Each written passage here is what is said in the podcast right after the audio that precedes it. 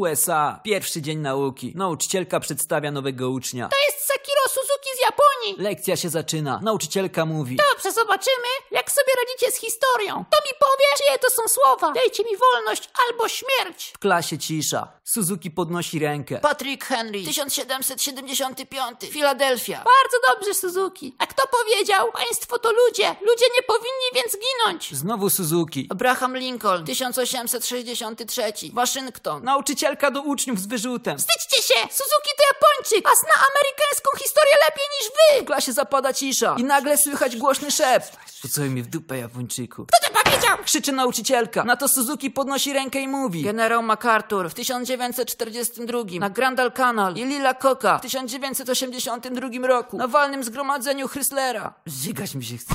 Wrzeszczy nauczycielka. Na co Suzuki szybko odpowiada. George Bush, senior do premiera Tasaki w 1991 podczas obiadu. Jeden z naprawdę już wkurzonych uczniów wstaje i mówi głośno Suzuki to kupa gówna!